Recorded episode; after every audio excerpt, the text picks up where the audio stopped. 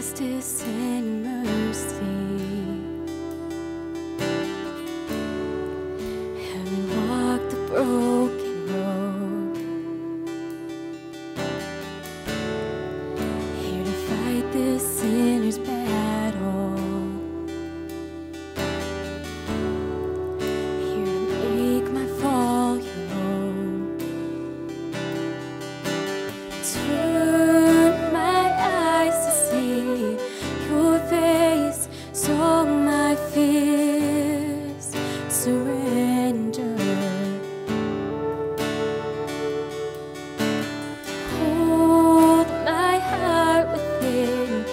This grace, its burden turns to wonder.